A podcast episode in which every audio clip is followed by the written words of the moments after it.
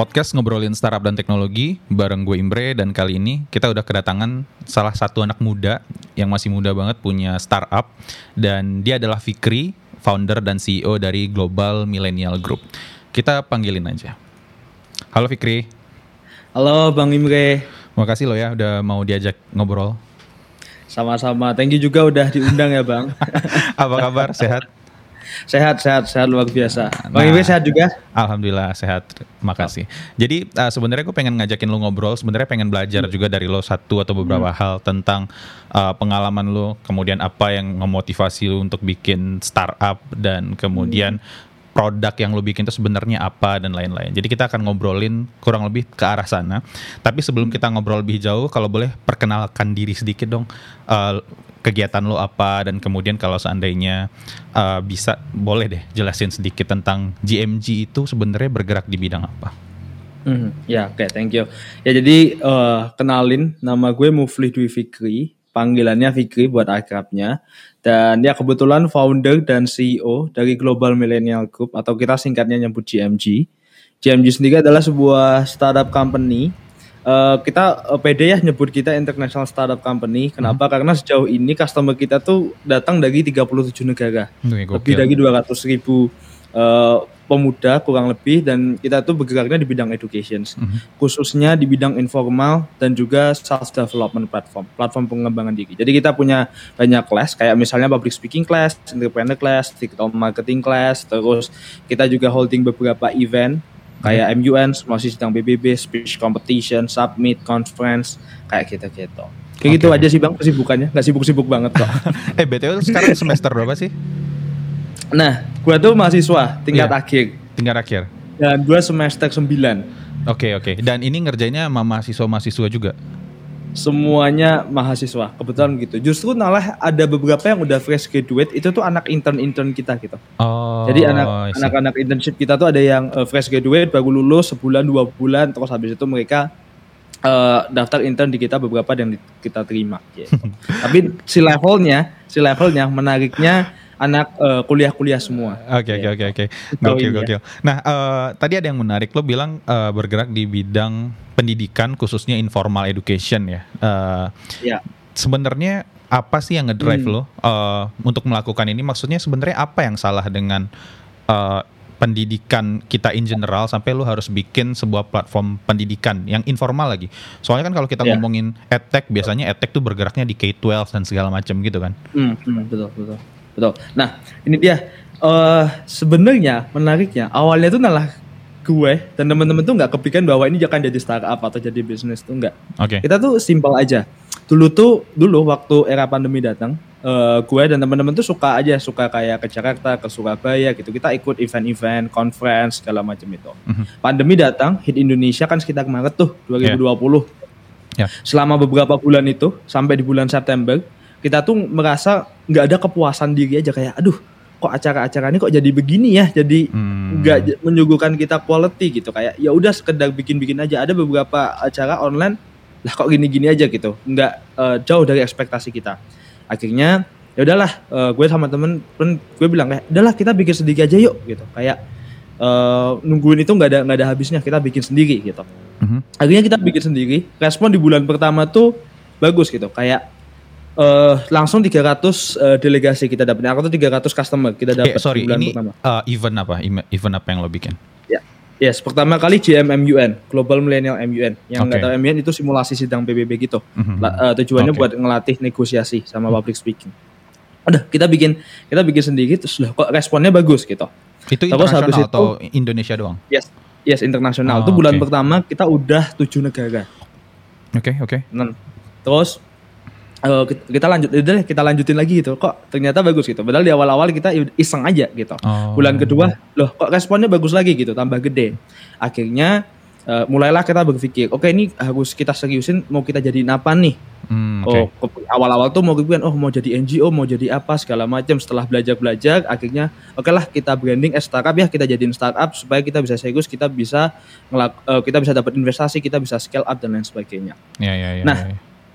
Di bulan kedua itu barulah gue tuh belum nggak gue tuh nggak pernah belajar bisnis sama sekali Bang, yeah, yeah. by the way. Jadi lu kayak B T W backgroundnya apa? Hubungan internasional. H I, oke okay, oke okay, oke. Okay. H I, anak uh, teman-teman gue anak H I juga. Iya, nah, iya. Akhirnya mau, baru mulai belajar bisnis lah, baru belajar bisnis model kanvas dan segala macamnya. Uh, baru mulai kita rapiin lah struktur organisasi dan lain-lain. Mm-hmm. Nah, habis itu kita ngelakuin market research kan. Yeah. Ketika gue ngelakuin market research, gue itu malah baru sadar kalau ternyata ini solve masalah yang lebih besar. Mm-hmm. Jadi ketika gue uh, ngobrol sama customer-customer gue, Uh, kan gue panggilin beberapa, ternyata yeah. mereka tuh banyak datang dari luar daerah, di luar Jawa pada khususnya. Oke. Okay. Nah, terus mereka tuh bilang gini, gue inget banget katanya, uh, Bang, eh, waktu itu manggilnya Kak, yeah. Kak Fikri, makasih banget ya udah bikin G M buat kita. Karena aku tuh udah pe- lama banget pengen ikutan acara beginian, pengen ikutan M U N, tapi oh, tuh okay. gak pernah bisa, karena jauh gitu. Mm-hmm. Dan rumahnya dia dari bandara, dia tuh orang Pangkal Pinang kalau gak salah. Mm-hmm. Itu tuh rumahnya dia ke bandara itu tuh enam jam. Oke. Okay. Terus belum lagi kalau acaranya di Jakarta uh, harus naik pesawat, terus di sana harus naik Gojek dan segala macam. Akhirnya biaya akomodasinya tinggi. Dan dia, ini acaranya dia udah online? Pay- yang lo bikin tuh online? Online, semuanya oh, virtual. Oke. Okay. Okay. Nah ketika uh, ketika dia bilang gitu, thank you banget Kak udah bikin acara uh, acara ini buat buat kita gitu. Dan akhirnya dari dari situ tuh gue kayak oh oke okay, this impact a very big gitu ternyata. Terus ternyata ada anak-anak Kalimantan Utara, N T T, N T B, mereka tuh akhirnya bisa ngerasain hal yang sama yang gue tuh baru sadar, oh gue tuh dulu kalau untuk ngerasain acara-acara itu, event-event itu harus gue ke kota-kota besar. Akhirnya hmm, okay. mulai dari sana uh, gue mulai serius, terus kita scale up. Jadi kita udah uh, mulai ke macam-macam. I see. Nah, gue punya pertanyaan, sorry gue potong. Yeah. Uh, sebelum uh, ada G M G ini, apakah sebenarnya event-event kayak gitu tuh emang segmented banget? Cuma aksesnya cuma bisa didapatkan oleh orang-orang yang berada di daerah tertentu doang? Lebih tepatnya keluarga uh, orang-orang dengan privilege yang lumayan. Oh, I see. Karena acaranya biasanya diadain di hotel, di terus hotel. Di luar di negeri kota-kota. Juga ya, ya nggak sih? Luar, di luar negeri juga, betul, yeah, betul. Yeah, yeah. Oke okay, oke okay, oke. Okay. Jadi kayak uh, cukup segmented banget. Jadi kayak dengan dengan adanya G M itu, makanya kita selalu bawa tagline inclusivity. Itu hmm. itu salah satu pilar kita. Jadi kita mau bikin sesuatu yang dulu tuh nampaknya eksklusif, cuman bisa dinikmati dalam tanda kutip orang-orang kaya aja. Ya, ya, sekarang ya. Bisa dinikmati oleh semua golongan. Gitu. Ya karena gue ingat banget tuh dulu waktu gue masih di kampus tuh teman-teman gue yang ikut M U N tuh kayaknya emang pada udah ini ya gimana ya? Ya gitulah ya. Udah ya, lah, kalau boleh dibilang. Betul, betul, betul, jadi betul, menarik betul. menarik menarik menarik. Nah, uh, jadi selain program-program tadi sebenarnya jadi yang jadi core dari produk lu apakah event-event tadi atau sebenarnya lu punya emang produk yang lu develop sendiri dan atau apa gitu? Hmm, hmm. Ya, jadinya kan berawal dari M U N itu. Hmm. Terus uh, di M U N itu kita buka kelas, okay. uh, M U N kelas. Hmm. Nah, di situ hmm. terus akhirnya kita mulai develop satu-satu. Kita punya kelas satu-satu yang nge- ngembangin um, apa soft skill soft skill yang dibutuhin di M U N gitu, oh, ya, public okay. speaking. Terus uh, terus habis itu terus kita mulai melebar sekarang nalahan ke digital marketing dan lain sebagainya. Okay. Cuman core basis kita, tipe kita adalah kita program. Jadi itu kalau mau kasih ibarat Global Millennial Group-nya ini tuh Gojek, terus G M M U N, terus kita ada kayak Wonder Voice, terus speech competition dan lain-lain itu kayak Go Guide-nya, terus oh, okay. GoSend, GoFood kayak gitu. Nah, yeah, nah yeah. tiap-tiap core produk ini, tiap-tiap core program kita nyebutnya itu tuh punya uh, objektifnya sendiri-sendiri. Oh, yang ini uh, pengen ningkatin critical thinking, oh yang ini pengen ningkatin uh, kemampuan nulis gitu-gitu. Kalau produk lo yang paling gede traction-nya, traction dalam artian mungkin uh, bisnis value-nya atau mungkin banyak peminatnya itu yang mana? Uh, tiap bulan berganti, jadi uh, hmm. rata-rata seimbang. Menariknya tuh seim- kita seimbang. Jadi di awal-awal karena of course Global Millennial M U N yang pertama, jadi uh, G M-an emang uh, legitimasinya udah kuat banget gitu. Sebulan kita udah bisa seribu dua ribuan orang. Tapi yang lain sekarang udah mulai nyusul gitu. Kayak yang Big Global itu yang mentoring platform itu, hmm. yang ada berbagai macam uh, mentoring, ada scholarship, ada segala macamnya. Itu juga udah mulai rame gitu. Nah lah udah mau mulai nyalip G M M U N. Jadi kalau okay. di ngomongin traction mana yang paling rame, semuanya sekarang rame gitu. Hampir-hampir seimbang gitu. Oke oke oke. Gue penasaran kalau produk kayak event ya. Kalau kita ngomongin mm-hmm. event kan berarti lo emang harus spesif- uh, siapin eventnya itu mungkin butuh waktu persiapan katakan uh, week mm. weeks atau months gitu. Nah, hmm. uh, terus kalau kita ngomongin scale, gimana caranya lo bisa nge-scale produk-produk tadi? Kan ya otomatis eventnya cuma ada misalkan dalam satu kali sebulan atau ya hmm. berapalah gitu. Hmm, oke. Okay. Pertama uh, kita nge-scale-nya di kelas by the way sebenarnya. Hmm. Jadi kayak uh, kayak M U N-nya itu tuh sebulan sekali. Okay. Terus kita punya S D G Submit itu dua bulan sekali. Kita nge-scale-nya di kelas. Jadi uh, M U N kita uh, kita buka M U N class. Terus nah, pertama banget itu tuh cuma punya beginner class. Sekarang punya intermediate class. Terus nanti ke depan kita mau kembangin juga, nanti ada kayak paket-paketan kayak gold class, silver class kayak gitu. Nanti ada yang um, yang uh, lebih private kayak gitu-gitu. Okay, itu okay. juga kita mainin di uh, platform-platform lain gitu kan. Jadi kayak S D G Submit gitu kan ya, perlu essay, kita buka essay class. Terus kita juga lihat nih uh, teman-teman kita, aduh banyak yang suka minder, aduh Kak aku bahasa Inggrisnya minder banget nih, enggak kayaknya enggak bisa deh. Oke, okay, uh, terus kita sekarang Uh, di bulan September ini, ini kayaknya kalau podcastnya upload belum rilis sih programnya, tapi gue launching duluan. Kita mau buka kayak semacam uh, satu program gitu. Huh? Uh, kita belum dapat nama, tapi itu semacam English Zone gitu, tempat belajar bahasa Inggris yang itu tuh lebih milenial sama lebih punya fokus-fokus gitu loh. Jadi ada hmm. speaking class, ada writing class khusus bahasa Inggris. Jadi kita scale-nya di kelasnya. Oke oke oke oke oke. Menarik menarik. Hmm. Nah, gue penasaran sebenarnya. Uh, Kan tadi lu pun memulai bisnis ini pun udah di tengah pandemi ya. Kemudian hmm, uh, ketika uh, let's say pandemi ini berakhir, otomatis kan tantangannya akan beda ya. Uh, hmm, terus hmm. apa yang akan lu lakukan sebenarnya dengan visi produk lu atau apapun supaya lu tetap relevan gitu dan tetap punya impact. Eh B T W tadi lu belum ngasih tahu ya, tadi berapa sih total penggunanya ini, gimana sih? Total penggunanya. Kalau dikata-kata tiap bulan, kira-kira sekitar dua ribu lima ratus sampai tiga ribuan. Oke, oke, oke, oke. Bulannya. Oke, oke, oke, oke. Kurang lebih. Nah, terus kalau tadi balik ke pertanyaan gue, setelah uh, pandemi selesai, apa yang akan hmm. lo lakukan biar tetap relevan? Hmm. Nah, uh, ini ini juga udah jadi apa ya ibaratnya? Per, pertimbangan lama dari teman-teman, dari hmm. kita. Yang pertama, ini ada dua kemungkinan. Yang pertama kita akan lihat dulu apakah behaviornya, market behaviornya ini berubah atau enggak. Karena apa yang kita lihat orang tuh makin nyaman gitu uh, online-onlinean begini. Jadi tuh, jadi, jadi gue tuh selalu gue, gue kan uh, sering ya diundang speaker webinar dan segala macam sekarang. Yeah. Gue tuh selalu tanya gini, uh, kalian tahu Global Millennial Group nggak? Ada yang tahu, ada yang enggak. Oke, terus gue promosi. Habis itu pertanyaan gue kedua, kalian lebih suka belajar online atau belajar offline? Mm-hmm. Nah itu udah udah separuh-separuh tuh. Ada yang suka online, ada yang suka offline kayak gitu. Yeah. Terus gue tanya lagi, terus kalau misalnya akan ada tetap tempat belajar online, kalian akan tetap mau ikutin enggak? Beberapa jawab ada yang mau, ada yang enggak. Mm-hmm. Nah jadi kita ngeliat bahwa marketnya kayaknya akan berubah. Tapi ya kita nggak tahu uh, karena bukan gue yang nentukan market. Yeah. Cuman persiapannya adalah kalau misalnya emang harus offline, ya kita akan du, uh, uh, berduel di sana dalam tanda kutip. Jadi kita akan tetap adain yang online, yang virtual karena itu udah basis kita. Hmm. Tapi kita akan juga tetap uh, ngadain holding event-event yang offline gitu. Jadi uh, dalam pikiran dalam pikiran kita rencananya kita akan kita akan keliling minimal Indonesia gitu. Dari di Sumatera sekali, terus di Jawa sekali atau mungkin Jawa beberapa kali, ke Bali, terus ke timur, ke timur gitu. Tuh. Hmm. Uh, dalam uh, pikiran kita, dalam uh, rencana kita. Tapi ya nanti kita lihat lah pandemi perkembangannya kayak gimana. Oke okay, oke. Okay. Gue jadi penasaran hmm. tadi kan kalau lu uh, nge-provide uh, kelas kayak kelas apa sih, kelas bahasa Inggris, ada kelas public speaking hmm. juga, itu kan clear ya monetization-nya dari uh, orang bayar kelasnya. Tapi kalau kayak yes. event itu apakah orang bayar untuk attend event atau gimana? Moneta- monetisasinya gimana? Karena kita ngomongin produk ya. Yes yes yes. Ya yeah, simple. Jadi bisnis model kita tuh simpel banget. Jadi intinya kalau mau ikut acara, mau ikut kelas, bayar, udah selesai, oh, gitu aja monetisasinya. Okay. Paling untuk mempertahankan ya kita kan uh, adopsinya bowling pin model kan katanya. Jadi kita kalau habis beli, jadi misalnya habis uh, beli M U N gitu kan ya.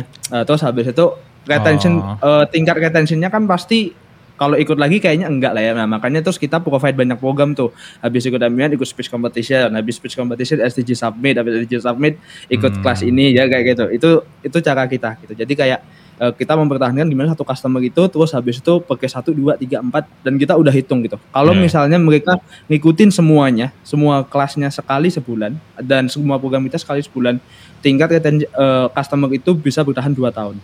Itu tuh. Oh, oke. Okay. Dan kita di titik sekarang loh ya, apalagi nanti kalau program kita makin banyak ya, ya, gitu. ya, ya, dan ya, ya. Terbukti uh, mereka makin suka karena kita ada membership. Jadi membership itu gampangannya sekali bayar sekian juta gitu kan ya, mereka free flow selama satu tahun, selama tiga bulan kayak gitu, dan itu mulai banyak yang bayar ke sana. Subscription gitu. gitu ya berarti ya. Subscriptions, betul. Ya ya ya ya. Menarik. Nah, gue penasaran nih, uh, setelah hmm. lu punya banyak program, apa hal besar yang pengen lo lakuin untuk uh, perusahaan lo ini? Uh, in terms of product atau bisnis atau teknologi atau apapun itu. Mm-hmm, mm-hmm, mm-hmm. Jadi uh, go internasional dengan sebenar-benarnya dalam tanda kutip. Jadi kan hmm.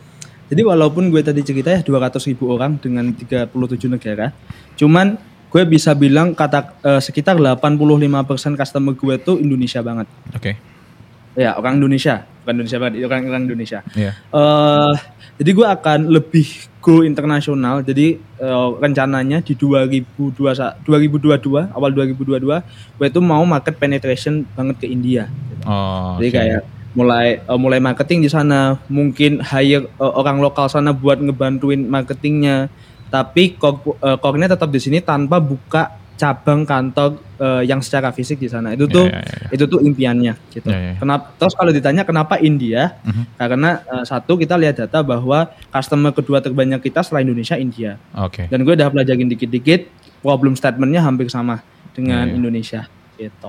Oke okay, oke, okay. Mudah-mudahan lancar ya. Ya, dan gue nggak nggak uh, pernah bayangin sih kalau benar-benar sukses ya bisa nguasain market Indonesia sama India aja, itu udah gede banget sih kalau ya, bagi ya, gue ya. Ya ya ya ya. Lo punya gambaran nggak sih seberapa besar sebenarnya marketnya? Yes.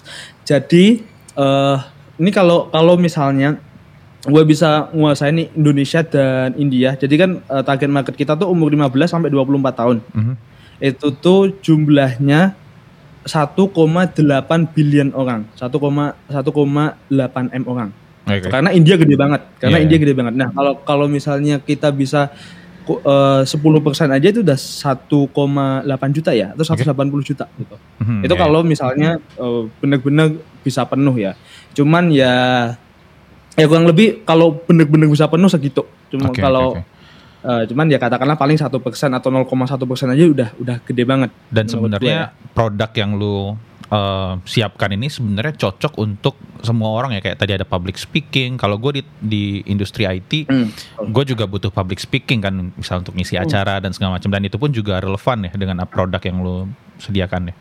Iya betul. Uh, betul. Okay, okay, okay. Jadi wala- walaupun di awal uh, kita kayaknya M U N banget karena dikerjain sama anak-anak H I, mm, kita yeah. mulai keluar dari kotak itu gitu, karena kita tahu ya nggak semua orang M U N gitu kan. Yeah, terus kita yeah, mulai yeah. keluar di kotak di mana kita nyediain uh, peningkatan soft skill di berbagai bidang.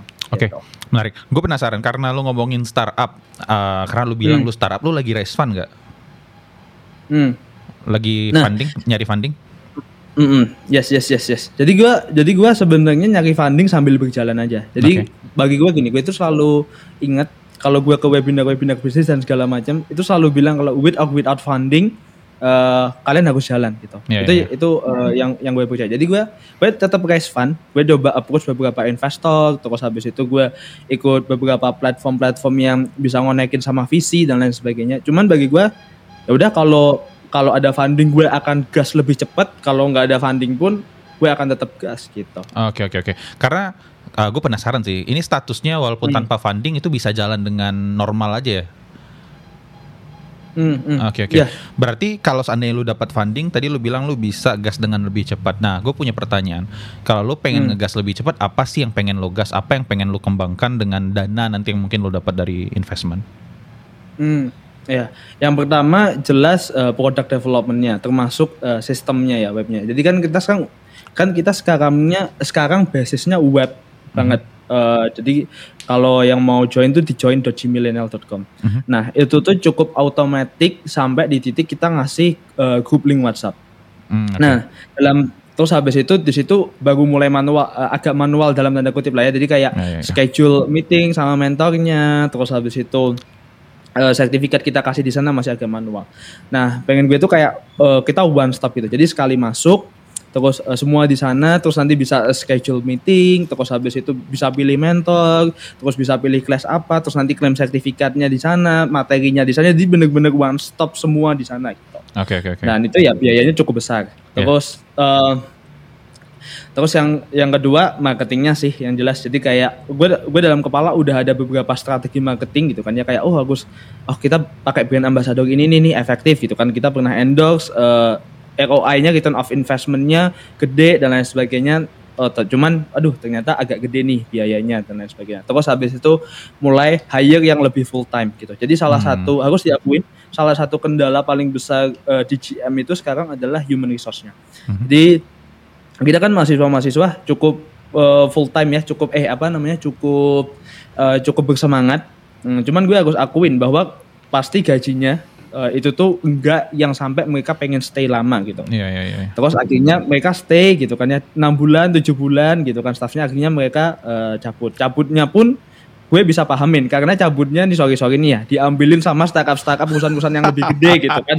Kayak, apalagi udah mulai ma- punya makin nama gitu kan ya. Duh, ini dulu nih anak nih di mana-mana ketolak gitu. Ini begitu masuk tempat saya kok malah keterima di mana-mana ini kan ya, pusing saya. Ya, tapi tapi nggak apa-apa lah. Itu eh, di iya, satu iya, sisi iya. gue bangga gitu karena berarti orang mulai ngelihat gitu. Iya iya iya. Nah, iya, iya. Tapi terus sih akhirnya hire baru lagi terus ngelatih lagi gitu-gitu. Oke okay, oke. Okay. Berarti yang akan lo lakukan dengan funding itu adalah lo pengen product development dan emang operasional ya, kayak marketing operasional.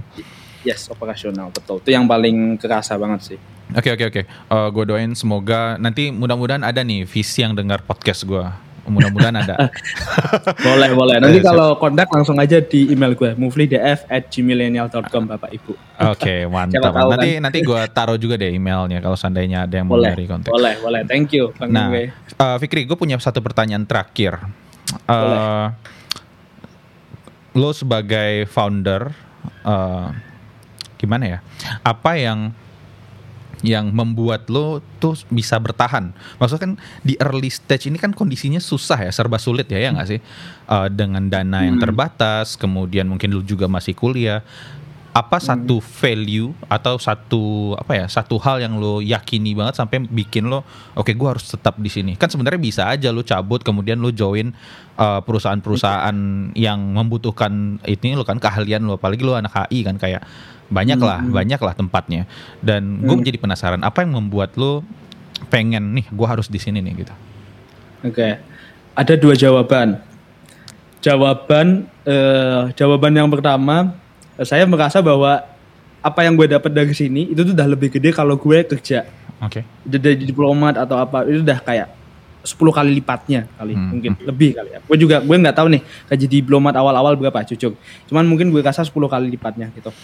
Terus, itu itu sejarah segi finansial. Kedua, ada kepuasan hati yang gak gue dapet uh, di di lain, di lain uh, gue sebagai, misalnya nih gue lihat jadi anak H I jadi diplomat. Kenapa? Gue tuh pernah mewakili Indonesia buat sidang B B B di Paris. Hmm. Terus habis itu oke okay lah, gue bawa opini dan segala macam, gue pulang masuk ke koran segala macam. Cuman gue ngerasa ya, ya, ya, ya udah ya gitu. Udah, ya. It just, ya udah gitu, ya, ya udah gitu. Uh, sedangkan kalau di sini tuh gue merasa impactful banget. Gue okay. tuh kayak ngerasa bahwa uh, gue bisa konekin orang, orang tuh say thank you to me, kayak mereka tuh ngerasa bahwa oh soft skill-nya berkembang. Dan bahkan kemarin waktu penerimaan S B M P T N Bang, uh, U T B K, penerimaan kampus lewat yeah. jalur tertulis nih. Yeah. Kalau Bang Imre kan agak jauh nih angkatannya, siapa tahu nggak tahu gitu loh istilah-istilah begitu gitu. Oke, oke, terus terus. Oke. Nah, terus mereka tuh nge-tag gue Bang kayak thank you uh, at Muflih Dwi Vikri at Global Millennial Group. Waktu hmm. itu gue bingung. Lah kenapa? Gue kan nggak ngajarin S B M P T N ya. Gue bukan yang bimbel online, bukan yang uh, tempat-tempat kayak yang sebelah-sebelah itu yang ya, ya, ya. yang bimbel-bimbel online. Gue kan nggak hmm. ngajakin itu. Terus kok mereka ngetag gue. Ternyata gue tuh ngebangunin networking buat mereka. Jadi mereka itu habis di acara gue, habis di kelas, mereka tuh kan saling WhatsApp-WhatsAppan, saling balas-balasan I G. Mereka membentuk kelompok belajar sendiri. Oh, okay. Dan ternyata setelah gue tanyain, mereka tuh merasa lingkungan sekolah mereka tuh toksik gitu. Jadi pas pas mereka belajar rajin, mereka tuh dibilangin sama temen-temennya, udahlah, nggak usah belajar rajin-rajin, udahlah. Nanti kalau keterima keterima, kalau udah rezeki rezeki kayak gitu. Iya iya iya. Bagi dia tuh enggak. Nah dia menemukan orang yang satu visi satu misi sama dia. Okay. Terus mereka akhirnya belajar bareng, ngezoom bareng, belajar matematika bareng. Dia bangunin networking buat mereka dan mereka lolos gitu, lolos ke I T B, ada yang ke U I, ada yang ke U G M, dan gue ngerasa bahwa oh oke, okay, ternyata this impact is very big gitu. Dan gue Terus habis itu belum lagi ketika tanggal-tanggal gajian gitu kan, yeah, ya tanggal-tanggal gajian gitu. Terus habis itu gue ngasih bonus ke staff-staff gue kayak terus ngechat gitu. Uh, by the way anak-anak manggil gue di uh, di company tuh Pak gitu, sambil bercandaan sih, walaupun sebenarnya gue nggak tua-tua banget kayak, wah.